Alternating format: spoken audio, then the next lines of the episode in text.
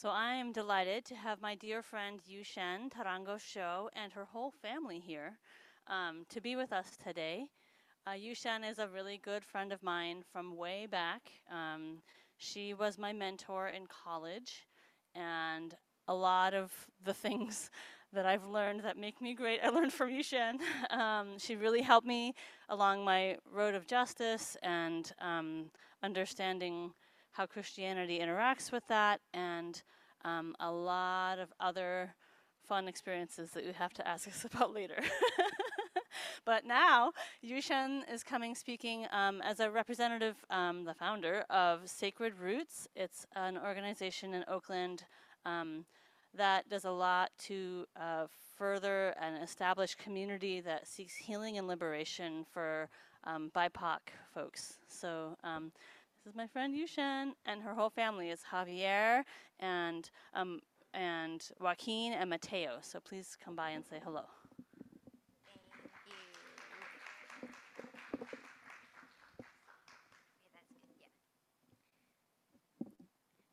All right, so a lot of the mischief that I got into was with Ginny. So you can ask her about that as well. Um, yeah, we could go ahead and put up the slides if you want. Good morning. It's so good to be here. My name is Yu-Shuan There you go. Yu-Shuan Tarango-Sho. Uh, Su Yu-Shuan. And uh, 我的母亲是陈秀清，父亲是苏东超。我是客家人，福建人。Um, I just want to invoke and call in my Hakka ancestors as well as Fujianese, Fujian um, ancestors into the space with us this morning. Uh, my Hakka ancestors were called Hakka because we are the only Han Chinese subgroup that name is not uh, connected to any geographical area, region in China. It's literally translated as permanent guests. Um, and it's because we are originally from uh, northern China, northern Chinese refugees that were constantly fleeing from war, upheavals, um, invasions throughout history. And that is why uh, we're called permanent guests. Um, that is also why my Hakka great grandmother is the only grandmother, great grandmother of mine that did not have uh, bound feet, mutilated feet, because they couldn't afford for their women to be crippled. So, as the most diasporic among the Chinese community group, I want to honor my Hakka ancestors' resilience and courage um, and determination to live. And I call them in to pray on our behalf among as part of the cloud of witnesses, right, in the midst of multiple genocides in this world right now. I call them in as we face colonial wars. I also want to call in and honor my Fujianese ancestors, who are also among the most diasporic Han Chinese people. We are everywhere. We're in Taiwan, we're in Thailand, Cambodia, Malaysia, Singapore, Philippines, Fujian was a prosperous political and trading hub at various points in Chinese history. So much of our migration around the world was fueled by our adventurous and entrepreneur spirit, ambition, and not so much by force. So many of them, not all, are wealthy, successful business people, often in impoverished countries, sometimes actively exploiting and other times complicit, right, to the suffering of the poor people indigenous to the land. So I honor my Fujianese ancestors this morning for their adventurous, for their creative, for their entrepreneurship. And I thank them for this critical question and critical lesson and learning that I want to bring to us this morning. How do we as immigrants, as settlers, most of us, right, settlers on this stolen land, how do we enter into deep generative reciprocity with the land and its people? So we go to the next slide. Dr. Robin Wall Kimmerer is a botanist, educator, writer, enrolled member of the citizen Potawatomi Nation. And she writes, Oh, can you see? That's kind of small, huh? Our immigrant plant teachers offer a lot of different models of how not to make themselves welcome on a new continent. Garlic mustard poisons the soil so that native species will die. Tamarisk uses up all the water. But white man's foot, that's what they call it, broadleaf plantains. They're called white man's foot because they were they came with the settlers, and wherever the white folks were, these um, plants grew. Broadleaf plantain's strategy was to be useful, to fit into small places, to coexist with others around the dooryard, to heal wounds.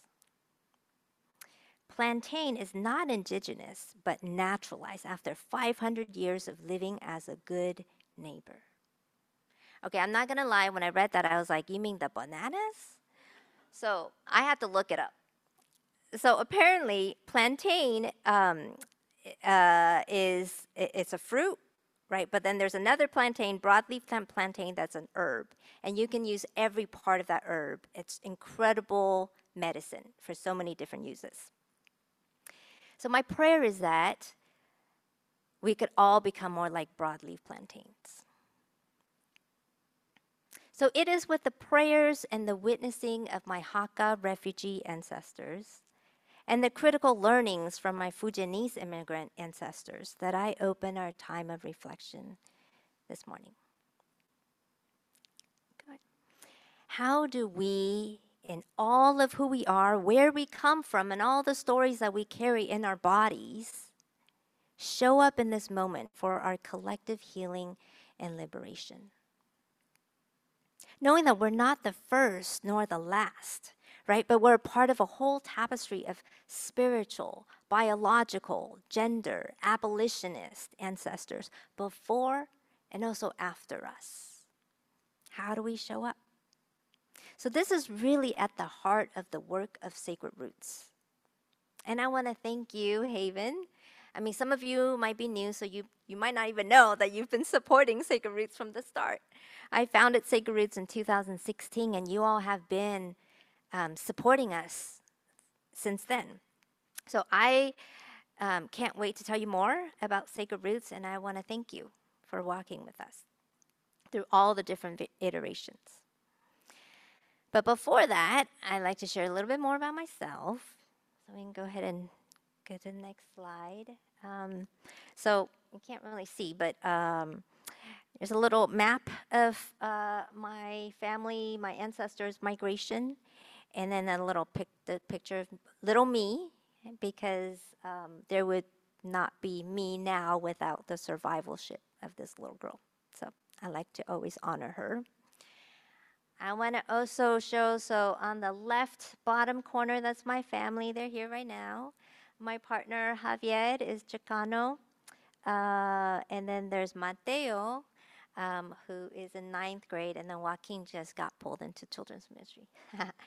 I like to also show a picture of them when they were little because I miss them. I miss the time when they let me cuddle with them. So I just wanted to put that up there. Some of the things that I love um, that gives me life, that nourishes me, is really being in nature.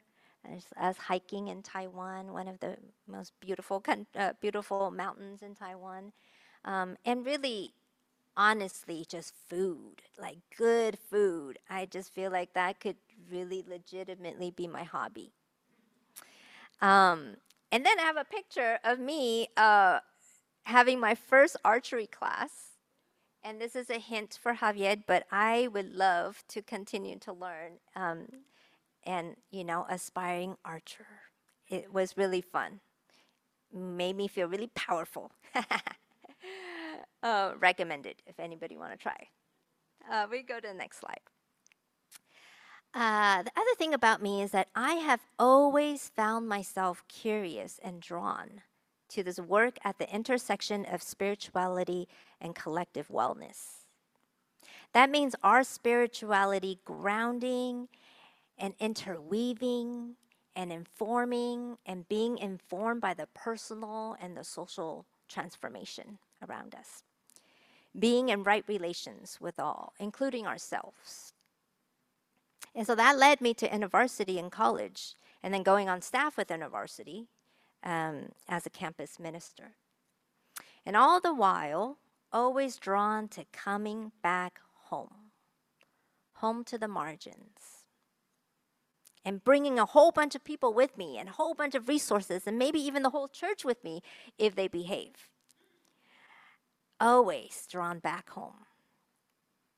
I want the margins to feel, to look, to taste extravagant, to taste resourced and nourished and healing and centered and chosen, not just receiving breadcrumbs.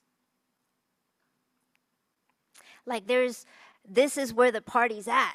I was always imagining how can we center the margins and have a party, right? Where Jesus throws down. And that's why I founded a six week summer immersion internship called Jesus Justice Poverty Institute.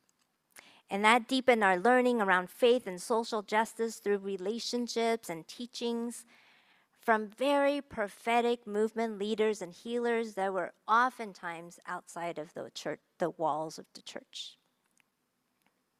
Oh, and when I was in university, that was also when you know I got into a lot of mischief with Ginny. You see in the corner um, left side, that's that's Ginny right there. As a first year, no, third year. I don't remember. Back in the days. Um, so when InterVarsity came out with a policy that required all their employees to sign an agreement that denounced queer people from engaging in same-sex relationships, that was the final straw.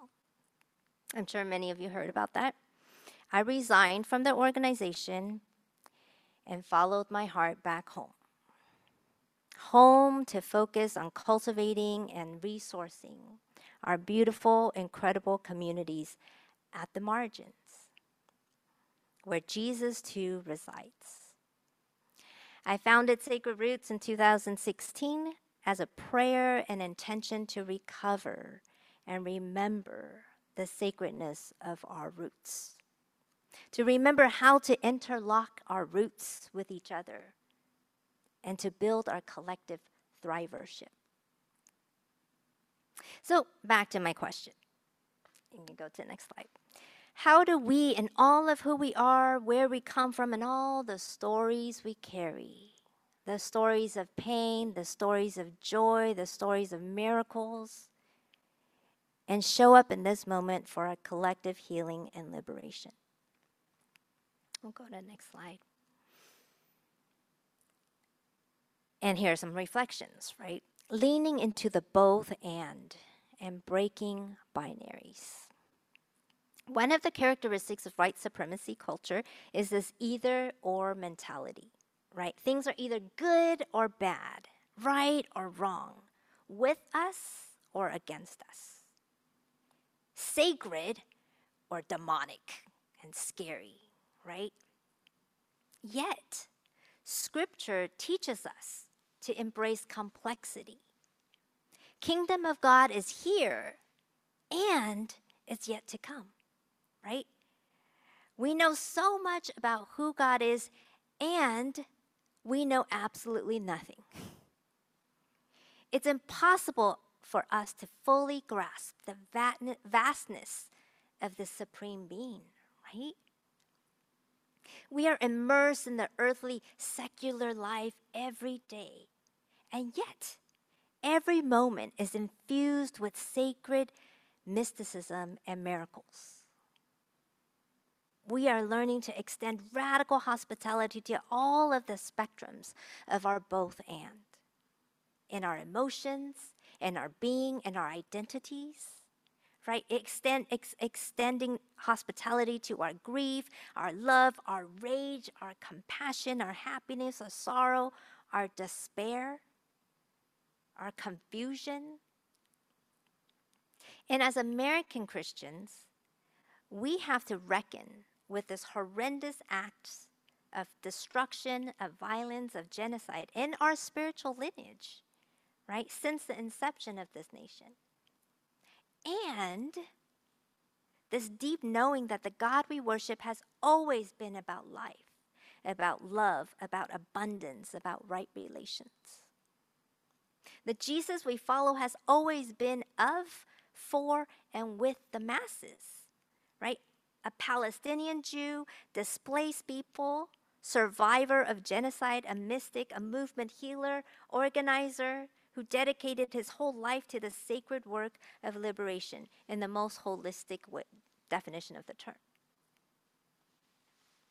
So, Dr. Grace Ji-Sun Kim is a professor of doctrinal theology, and she writes about this East American concept of chi as a way to help deepen our understanding of Holy Spirit.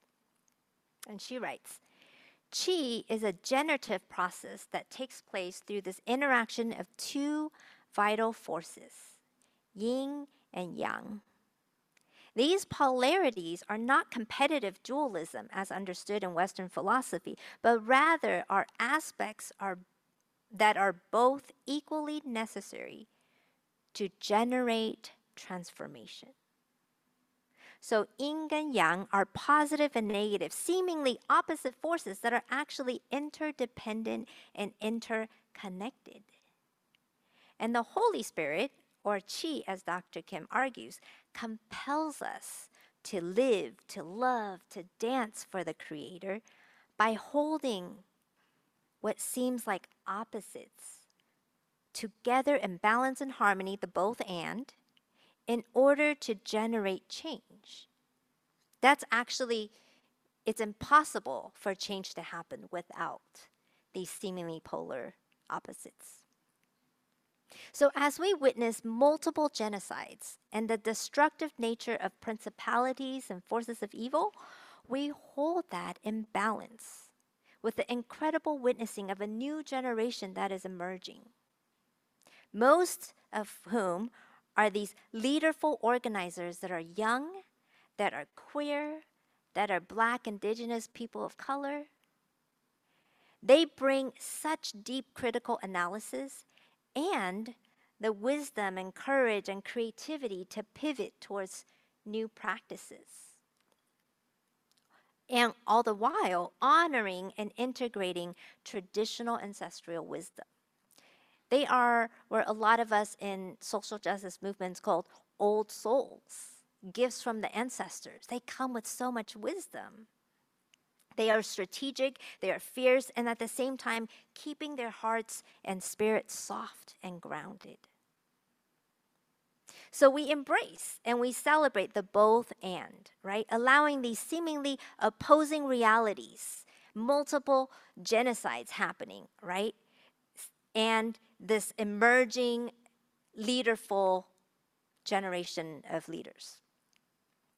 Opposing what seemingly opposing realities to inform us and generate this necessary change to bring about Holy Spirit balance for such a time as this. So that's the first reflection I love for us to sit with. Where are the places where the both and already exist in us? And then where are those places, the invitations to continue to press into those places that feel so polarized, polar opposites? This brings me to my next reflection about how we can show up in this moment. How do we cultivate a robust, leaderful culture, right? To lean into the natural flow of leading and following it is critical that we, as American Christians, we know how to participate and collaborate in this collective movement towards liberation. Historically, we have either stood against liberation, right, being on the side of oppression and destruction, or we want to take over and monopolize the whole movement because we think we're the only ones who have the answers. Or we stand on the sidelines paralyzed by guilt and fear. We have to cultivate another way. And I think I'm seeing that we are, right? We are cultivating, we're learning how to cultivate another way, a robust way to engage in deep, reciprocal, theological, relational, missional work with communities outside of our Christian circles. We have to know how to play nice. If our prayer and vision is for God's kingdom to come on earth as it is in heaven, then there's so much we have to offer as followers of Jesus. And there's so much to learn from so many others who have just as deep of a spiritual practice. Just as deep in all the various traditions and practices on the streets, in churches, in temples, in mosques, synagogues, traditional ceremonies. In fact, some of these traditions have gone way longer and, and right longer history than Christianity. Knowing exactly what we bring to the movement helps us know when to lead and when to follow. So, for example, in this moment, how do we as a church follow the lead of these brilliant young queer BIPOC women and femmes right now, leading the global movement to free Palestine? How can the church support and come alongside? When do we step up? Because we need to step up, right? We don't just stand on the sideline and say we have nothing to offer. We have plenty to offer. When do we step up and when do we step back? How do we, as some of us, older generation, um, how do we engage with young leaders in this moment, in this beautiful dance of following and leading? right? And we break this kind of um, almost this binary, right? That so often we have adopted this, um, seniority, right? How do we create this robust intergenerational collaboration and partnership? Um, so at Sacred Roots, we are remembering and relearning how to be in a sacred circle as so many of our ancestors practice in our indigenous ways.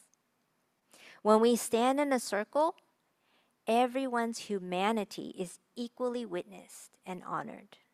Everyone is seen, everyone is held. Instead of comparison and competition, we share power by participating in this natural flow of leading and following. We step up and lead when our skills and expertise benefit the circle. And then we follow and defer when others in the circle have expertise that we don't have. Our circle is grounded in trust and interconnectedness with each other, and that is where we practice accountability. We see our collective inner work and our outer work as one of the same thread, interwoven and interconnected. So we manifest what we want to see in the world through our collective practice in the circle. That's how we practice integrity? So go to next slide. Sacred Roots is an intergenerational, interfaith, Black, Indigenous, and women of color led organization that somehow turn out to be majority queer. Our movement practitioners um, majority of them identify as queer. And our vision is to support the holistic health and wellness of the multi generational, multiracial, multi sector, multi faith movement that is happening already, right? How do we support their holistic health and wellness towards liberation through cultural healing practices and embodied learning? So we ground our work in our values. Let me go to the next slide. So, one of our values, cultural wisdom. We believe in centering traditional cultural wisdom and practices of Black, Indigenous, and people of color in our collective healing and liberation. Power with. We also believe that the wisdom of those most impacted by the system of oppression must inform the what and how of social transformation interconnectedness, we also believe in and nurture the sacred presence and connection between all living beings. So at Sacred Roots, we ground our work, all of our work, in these three values. So, what do we do? We offer embodied learning and healing pedagogy that's rooted in Black, Indigenous, and people of color cultural wisdom and practice. What does that mean? So, we offer healing justice workshops because oppression and white supremacy is experienced in our body and our spirit and in relationships. Oftentimes, intellectualized anti oppression learning falls short right, as sustainable remedies for its impact. We can't just intellectualize our way out. So that's why our offerings are always embodied and in relationship with and informed by the wisdom of those most impacted. Our focus includes relearning truthful history, reconnecting with our traditions, and recovering healing tools to transform systems of oppression. One of the offerings under the, these workshops is an intersession course that I teach annually for the Graduate Theological Union as a consulting faculty. So, seminarians spend six days with me and other BIPOC movement leaders and healers to decolonize not just what we learn, but how we learn. How we learn theology and practice. Another offering we have is Healing Justice Sanctuary. So these are individual healing sessions in various Black, Indigenous, and Black uh, and people of color ancestral healing modalities. Right, by resourcing individuals in the movement and those most impacted by trauma and oppression with wellness tools, we strengthen our collective capacity and resilience and effectiveness right, in our struggle for liberation. So we resource individuals in order to strengthen the movement. Our practitioners are trained in so many different BIPOC ancestral healing practices and ceremonies that historically have been banned by the state, have deemed demonic or evil, right, from Christian institutions. But these are medicine that have been around for so long, right? Thousands of years. So we are recovering and healing what was broken due to white supremacy. The transmission of ancestral medicine from one generation to the next. When I think about my ancestry, right? Like when I became a Christian, I was taught or I internalized that all of my ancestral practices were somehow irrelevant at best and maybe scary and demonic and something I should be really careful about. Right? You don't want to mess with those spirits. And so when I in my relationship with a lot of indigenous folks who have been just horrendously traumatized by Christian practice, oftentimes in boarding schools, right? That historical trauma from boarding schools. So they can't even access the spiritual practice of Christianity because it brings up so much trauma. And yet, it has been so indoctrinated and ingrained in their body spirit to distrust their own practice. So then we have generations of people who are spiritually bankrupt, completely bankrupt, no access to spirit, which is our birthright. It is all of our birthright to have this direct connection to the divine, to the supreme being, to God. Right?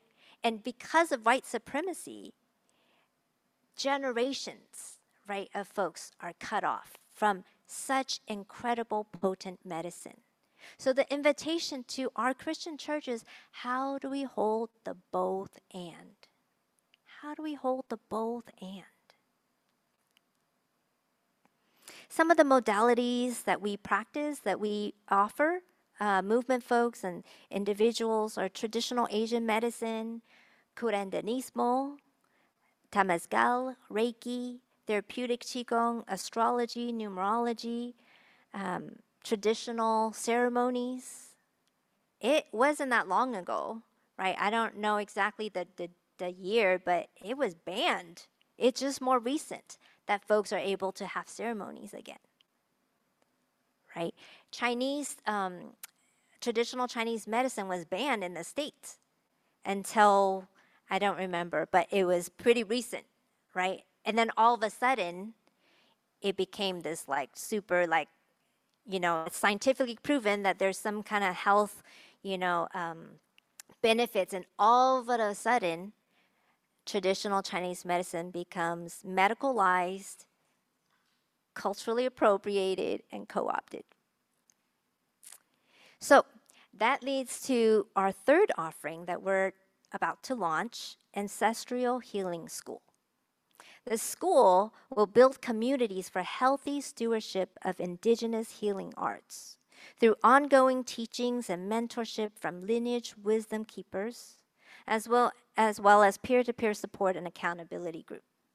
This will allow movement healers to continue integrating and weaving intercultural medicine with quality and integrity.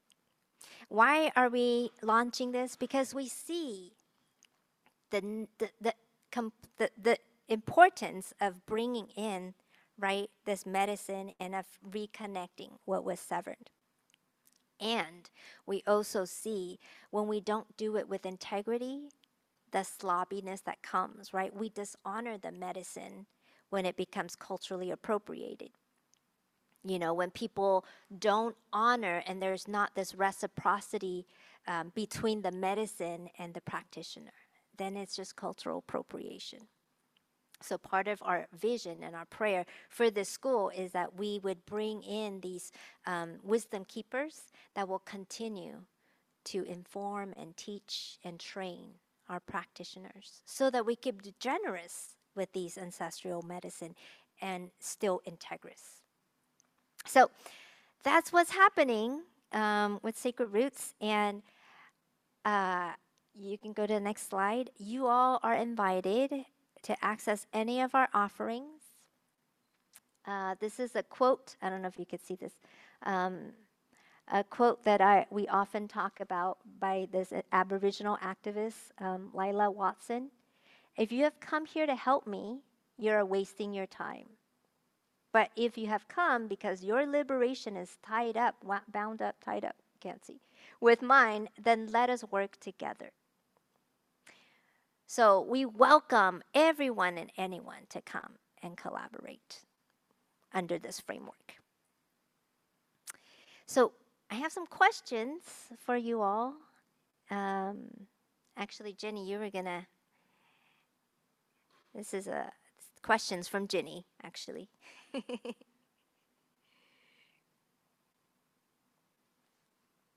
yeah, I just thought um, I would take a quick minute to pray for Yu-Shuan and Sacred Roots before we move on to the questions. Um, so let's pray. Um, Holy Spirit, I thank you for Yu-Shuan and um, just all of the stories that she contains, all of the experiences of her ancestors, all the experiences that she and her family have had together. Um, Thank you for the great fruit in her ministry in all those years, and that that fruit continues. Um, pray for Sacred Roots as a as an organization that they would be able to continue their mission of restoring and healing um, communities that have been oppressed um, by um, the culture of white supremacy and um, by unjust history, even of the Christian church. Um, so, God, we pray for your continued work and healing in Yu-Shuan and in um, the people that she uh, and we are all supporting. Amen. Oh, did you want to read the questions? Um, I can't really see the board, but y'all can, y'all can, yeah, Yu-Shuan will read the questions. Thank you, thank you, thank you. All right. Okay, some questions this is collaboration between me and Ginny. What are some ways that you are learning to embrace the both and and breaking binaries? And what does it mean to remember how to interlock our roots with each other to build our collective thrivership? I think the intention is that you choose one of these to think about. what are ways we could continue to do this alongside Yu-Shuan at Haven in the Bay Area's diasporas where we can live, where e- we each live? And then when do we as American Christians take the lead?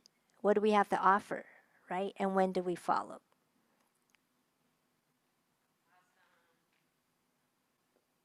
Can we just get one more thank you round of applause for Yu-Shuan? Thank you so much, Yu-Shuan. It was, it was so wonderful to hear all about what you guys are doing, and we're so grateful we can support and, and look forward to following your leadership more as we continue to grow in this. Um, so we're going to take about 10 minutes to break up into small groups as we usually do. Um, these are groups of around four to six people um, that we're going to just form amongst us. Um, as always, you're welcome to share if you like. You're also welcome to pass or just to listen. Um, we'll be using these questions as you know some some reflections or whatever else has come up for you um, as a result of hearing Yu-Shuan's teaching. So we'll do that for 10 minutes and then we'll come back for um, responsive worship. Okay?